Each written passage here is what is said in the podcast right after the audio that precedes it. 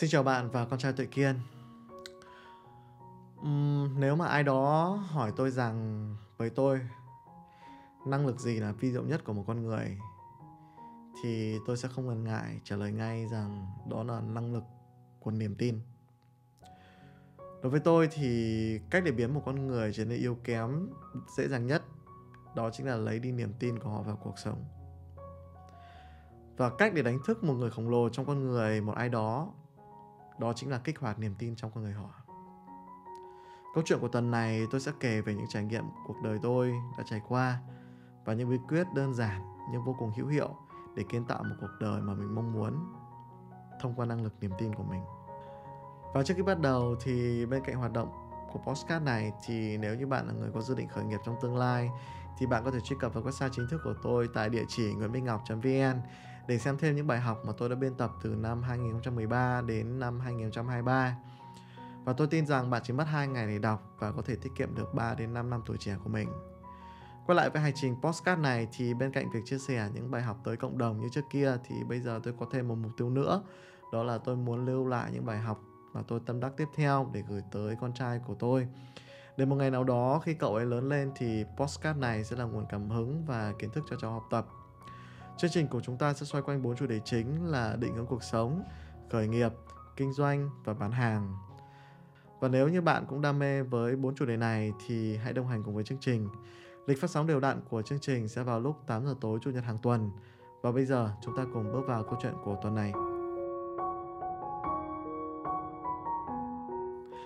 Bước vào câu chuyện của tuần này thì trước tiên tôi xin kể về chính trải nghiệm của bản thân mình và nếu như bạn đã nghe podcast trước của tôi thì bạn cũng được nghe về việc tôi chia sẻ về thời đi học của mình. Tôi cũng thừa nhận là việc học hành của tôi không phải là kiệt xuất, nhưng cũng phải nói nó cũng là một giai đoạn hào hùng của tuổi trẻ. Nhưng mà tuy nhiên nhìn vào tổng thể thì tôi không phải là một người vô cùng xuất chúng. Bạn bè học phổ thông của tôi có rất nhiều người học giỏi hơn tôi và bước vào đại học thì tôi lại càng trở nên tí hon trong một ngôi trường với hơn 40.000 sinh viên top đầu cả nước. Vậy chứng minh rằng xuất phát điểm và trí tuệ của tôi cũng vô cùng bình thường như bao bạn bè khác. Ông trời sinh ra tôi không phải là một thần đồng toán học và cũng không phải là thần đồng ngôn ngữ và cũng chẳng phải là thần đồng âm nhạc gì đó. Và khi tôi bước vào ký túc xá với 11 người bạn của mình ở tuổi 18 vừa mới bập bẹ ra Hà Nội đi học thì tôi kể với bạn một cái trải nghiệm như thế này. Đó là trong lúc mà chúng tôi uh, học thì máy tính của tôi bị hỏng. Đứa bạn cùng phòng của tôi đã lấy tô vít ra và tháo cái máy tính của tôi ra để giúp tôi sửa chữa nó. Cậu ấy nói là cậu ấy nghi ngờ máy tính của tôi bị hỏng nguồn. Thế là cậu ấy tháo cái bộ nguồn trong máy tính của cậu ấy ra và lắp thử vào máy tính của tôi. Và rồi máy của tôi đã chạy trở lại và điều nghi ngờ ấy của cậu ấy là hoàn toàn chính xác. Tiếp tục thì cậu ấy mở luôn cái bộ nguồn đã hỏng của tôi và chỉ cho tôi thấy vị trí của một cái tụ bị cháy. Và cậu ấy nói rằng kết luận lại là đi mua bộ nguồn mới. Bây giờ mày chạy ra Lê Thanh Nghị, mua khoảng 250 nghìn. Không biết là bạn có hiểu được cái cảm giác đó nó như thế nào không? Khi mà độ tuổi 18 mình thì mới gọi là cố gắng học hành trên lớp để học được tích phân đạo hàm để có thể thi được vào trường đại học. Và khi bước vào ký túc xá thì gặp ngay một đứa bạn trong phòng nó cho mình một cú sốc đầu đời như vậy. Tôi cảm thấy mình thực sự lạc lõng. Tôi còn nghĩ bỏ mẹ chúng nó giỏi như này thì mình làm sao mà học lại được với chúng nó? Tôi còn nghi ngờ điều đó rằng có lẽ là bạn của tôi học giỏi cho nên là đi chơi điện tử sẽ không giỏi. Vậy là tôi rủ chúng nó chơi điện tử, xem ai hơn ai và rồi tôi bị giáng tiếp đòn thứ hai khi mà bước vào cuộc chơi điện tử thì tôi lại còn thua cả bạn tôi một lần nữa. Và rồi tôi còn biết bạn của tôi có thể viết cả thư pháp, ngoài ra còn có một cái sự kiện như này nữa, đó là học ở bách khoa là rất là khó, cho nên là mỗi lần tôi được điểm C thôi, tôi đã rất là vui rồi. Còn thông thường tôi chỉ được điểm D và D cộng thôi. Và có một hôm thì bạn của tôi mặt rất là đượm buồn đi về phòng, rất là chán nản. Tôi hỏi mày bị làm sao thế? Thì bạn tôi nói là tao bị điểm kém thế là tôi ngồi động viên bạn tôi một hồi xong là hỏi tôi là thế mày bị bao, được bao nhiêu điểm? Thì bạn tôi nói là tao chỉ được b cộng thôi không được a. Thế nên lúc đấy tôi thực sự tôi rất là điên tiết tôi chỉ muốn rút dép và ném thẳng vào mặt nó luôn nói vậy để bạn hiểu được cái cảm giác lạc lõng của tôi như thế nào trong những ngày đầu tiên từ quê bước ra thủ đô học tập. Và mọi thứ diễn ra hoàn toàn theo khung cảnh bình thường của một sinh viên cũng hoàn toàn bình thường. Mọi suy nghĩ của tôi phần lớn trong thời gian học đó là cố gắng để sau này có thể được nhận vào một nhà máy lọc dầu nào đó để làm việc. Đôi khi tôi cảm thấy là thực sự lo lắng bởi vì mình phải cạnh tranh với những người bạn rất giỏi trong ngôi trường này. Và rồi mọi thứ bắt đầu thay đổi. Có thể nói đây là một bước ngoặt lớn nhất của cuộc đời tôi. Đó là khi tôi cầm trên tay bản ebook của cuốn sách Tiểu sử Steve Jobs.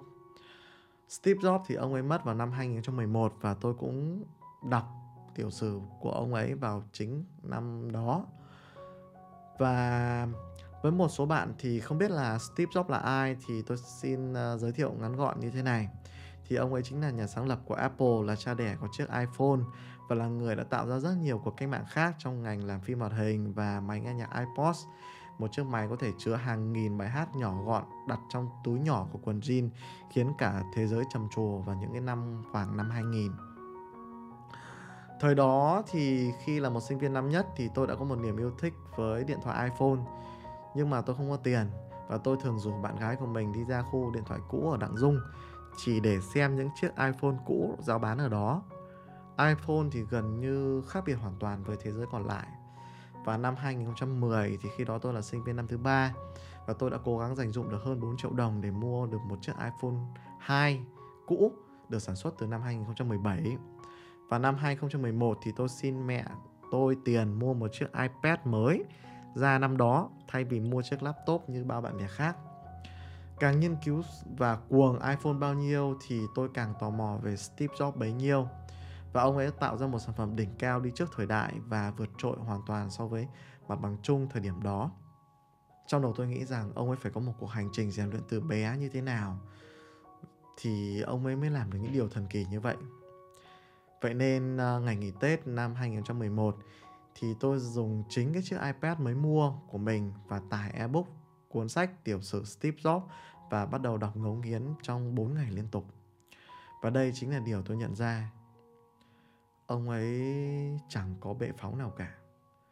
Ông ấy sinh ra bởi một cặp sinh viên nhỡ nhàng không có khả năng nuôi dưỡng nên phải đem con cho người khác nhận nuôi. Bố mẹ nuôi thì làm công việc phổ thông và không phải là người có tri thức trong xã hội. Và rồi ông ấy vào đại học một năm đã tiêu hết số tiền dành dụm cả đời của bố mẹ nuôi để đóng học phí. Và rồi ông ấy phải ngủ nhờ nhà bạn và đi bộ 6 cây số để lấy một suất ăn miễn phí của nhà thờ. Đó là thời điểm tôi thực sự sững cả người.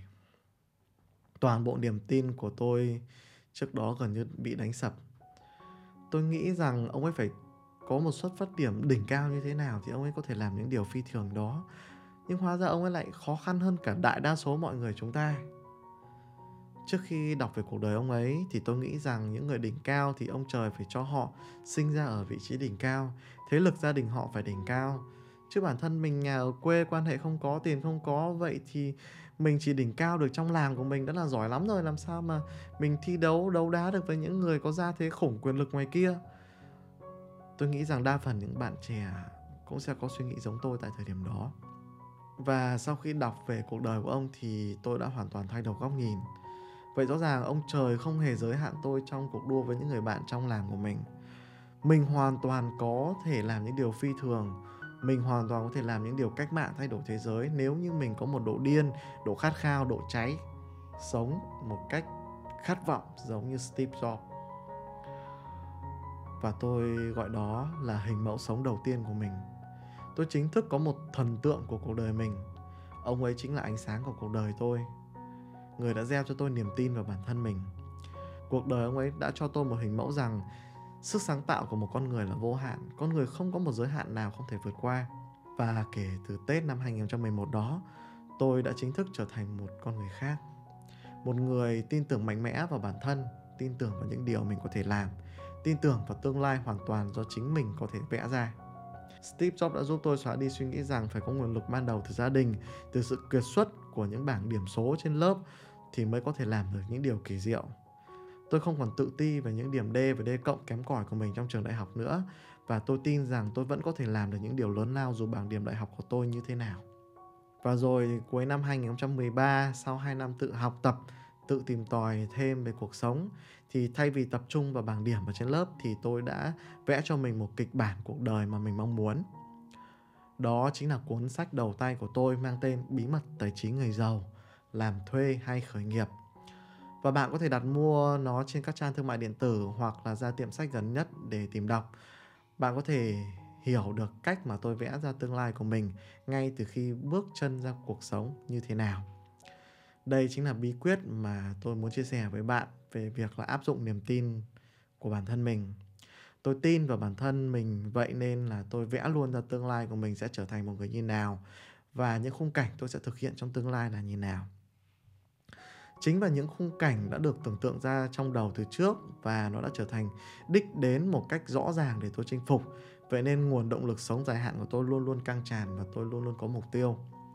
Và khi bạn đọc cuốn sách đó thì bạn sẽ thấy toàn bộ những khung thời gian mà tôi viết đều là những mốc thời gian trong tương lai. Và nếu như những điều đó không xảy ra, thì có lẽ đã không có postcard của ngày hôm nay. Bởi vì những điều tôi đã viết ra 10 năm trước thì gần như nó đã trở thành sự thật. Nếu như postcard này tôi làm cách đây 10 năm tại thời điểm mà tôi viết những dòng đầu tiên của cuốn sách đó, thì gần như chính tôi cũng không thể tin được sức mạnh của niềm tin.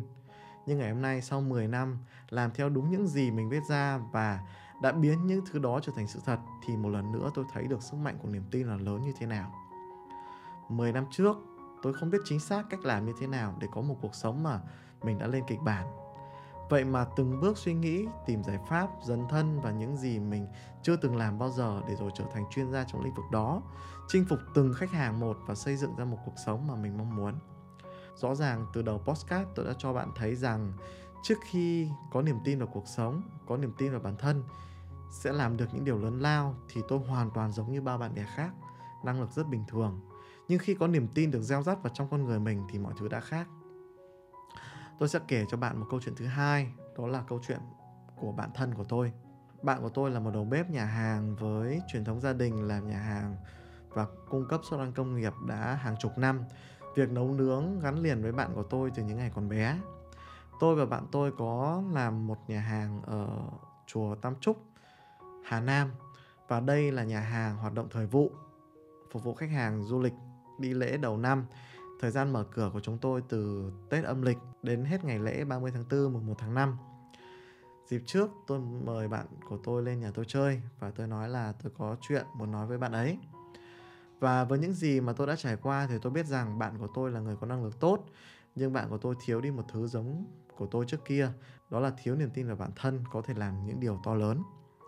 Tôi dẫn bạn tôi đến thăm một căn nhà mà tôi rất thích và tôi nói với bạn tôi rằng tớ định mua căn nhà này. Và nó là một ngôi nhà rất là lớn và tôi nói với bạn tôi rằng nó có giá tại thời điểm này chủ đầu tư đang giao bán với giá là 80 đến 100 tỷ. Tôi hỏi bạn tôi là nếu chúng ta tư duy như hiện tại thì làm đến bao giờ thì sẽ mua được căn nhà này? Thì bạn tôi nói với tôi rằng bạn bị điên thật rồi. Thế là tôi lại dẫn bạn tôi về nhà và tôi chỉ cho bạn tôi thấy một bữa ăn của một nhà hàng dành cho người giàu ở Hà Nội. Họ làm những món ăn như thế nào. Và tôi phân biệt cho bạn tôi thấy một điều là bán hàng cho người thu nhập thấp thì họ chỉ quan tâm địa cơm, đó có nhiều đồ ăn hay không và có giá thấp hay không còn đối với nhà hàng dành cho người giàu ấy, thì họ lại muốn mỗi món ăn lại rất ít để họ được thưởng thức nhiều món khác nhau và mỗi đĩa thì lượng ăn chỉ đủ cho 1 đến 2 miếng là hết, rồi họ sẽ phục vụ món khác. Mỗi bữa cơm của những gia đình như vậy cơ bản sẽ có giá từ 15 đến 20 triệu đồng. Vấn đề ở đây là gì? Đó chính là xã hội ngoài kia sẵn sàng có nhu cầu ăn uống cao cấp như vậy và cái chúng ta thiếu chính là tiêu chuẩn của chúng ta chưa cao, nên chúng ta chưa phục vụ được những khách hàng cao cấp như vậy và nguyên lý để phục vụ những khách hàng cao cấp là mình phải cao cấp hơn họ ở cái cạnh đó và nếu như bạn muốn làm ra những bữa cơm 15 20 triệu đồng cho giới nhà giàu, thì bạn phải có tiêu chuẩn đầu bếp đẳng cấp ở cấp độ đó. Và nếu như mình cứ loanh quanh với tiêu chuẩn thường ngày mình đặt ra thì mãi mãi chúng ta sẽ không bao giờ có được những ý tưởng mới. Bởi vì mọi tư duy, suy nghĩ của chúng ta giống hệt như ngày hôm qua thì làm sao chúng ta có thể làm ra những thứ gì khác của ngày hôm qua được? Cùng lắm chúng ta có thể làm được những thứ giống ngày hôm qua nhưng tốt hơn một chút mà thôi. Chứ không bao giờ chúng ta tạo ra một thứ cách mạng, bứt phá cuộc đời mình. Và tôi nói với bạn của tôi, bạn hãy nghĩ đến việc 10 năm nữa 20 năm nữa, tớ với bạn sẽ làm những nhà hàng đẳng cấp, hàng đầu ở châu Âu việc của chúng ta là hàng ngày, bắt đầu từ ngày hôm nay, học từ những người đẳng cấp để tiệm cận dần với họ và nỗ lực 10 đến 20 năm để vượt qua người khác, trở thành những người có chất riêng trong ngành ẩm thực thế giới. Và tất cả bắt đầu từ ngày hôm nay. Bắt đầu nâng tầm bản thân từ tiêu chuẩn của bản thân mình lên. Bạn lên được mức 10 thì bạn mới có thể phục vụ khách hàng trải nghiệm ở mức 9 là cùng và bạn muốn đưa khách hàng lên mức 90 thì bạn phải nâng tiêu chuẩn của bản thân của bạn lên mức 100. Và rồi bạn tôi đã hiểu ra và rất nhiều ý tưởng bắt đầu xuất hiện trong đầu của bạn ấy. Với nguồn lực và nền tảng nhà hàng sẵn có thì việc nâng tầm tiêu chuẩn bản thân lên, trở thành một phiên bản đỉnh cao trong ngành ẩm thực thực ra nó cũng là một điều mà rất nhiều đầu bếp mong muốn. Nhưng tôi nghĩ rằng bạn của tôi cũng giống tôi trước kia, bạn tôi thiếu đi một niềm tin vào tương lai, niềm tin vào bản thân. Bạn tôi chưa có nguồn cảm hứng để tin rằng bạn tôi có thể trở thành một đầu bếp hàng đầu thế giới niềm tin là một thứ vô cùng kỳ diệu thay đổi con người nhanh hơn bất kỳ điều gì mà tôi thấy một người khỏe mạnh nếu như được một bác sĩ nói rằng anh ta sống không quá 6 tháng thì đôi khi họ sẽ bị suy sụp và rồi gần đúng 6 tháng thì họ kiệt quệ rồi chết. Một người đau yếu nếu như mà một bác sĩ nói anh sống còn lâu, bệnh này không làm gì được anh đâu. Và rồi niềm tin trong người họ khởi lên, cơ thể họ tràn trề hạnh phúc, đi khắp toàn bộ các tế bào và họ ăn cơm ngon hơn, họ ngủ ngon hơn rồi họ sống rất lâu vì họ tin vào lời bác sĩ. Vậy nên mới nói là cách để hại một người đôi khi đơn giản nhất đó là lấy đi niềm tin của họ vào cuộc sống. Và cứ nói với họ rằng họ là người ngu dốt thì rồi đến một ngày nào đó họ sẽ tin rằng họ là người ngu dốt, bất tài. Và họ sẽ sống một cuộc đời trong nỗi ám ảnh đó và họ chẳng dám làm điều gì suốt cuộc đời mình. Một con voi khi còn bé bị cột bởi một dây xích nhỏ, nó không chạy đi được và rồi khi nó lớn lên rất khổng lồ rồi, rất mạnh khỏe rồi, nhưng niềm tin cố hữu trong đầu nó nghĩ rằng nó không chạy đi được rồi từ bé, cho nên nó đã không dám chạy.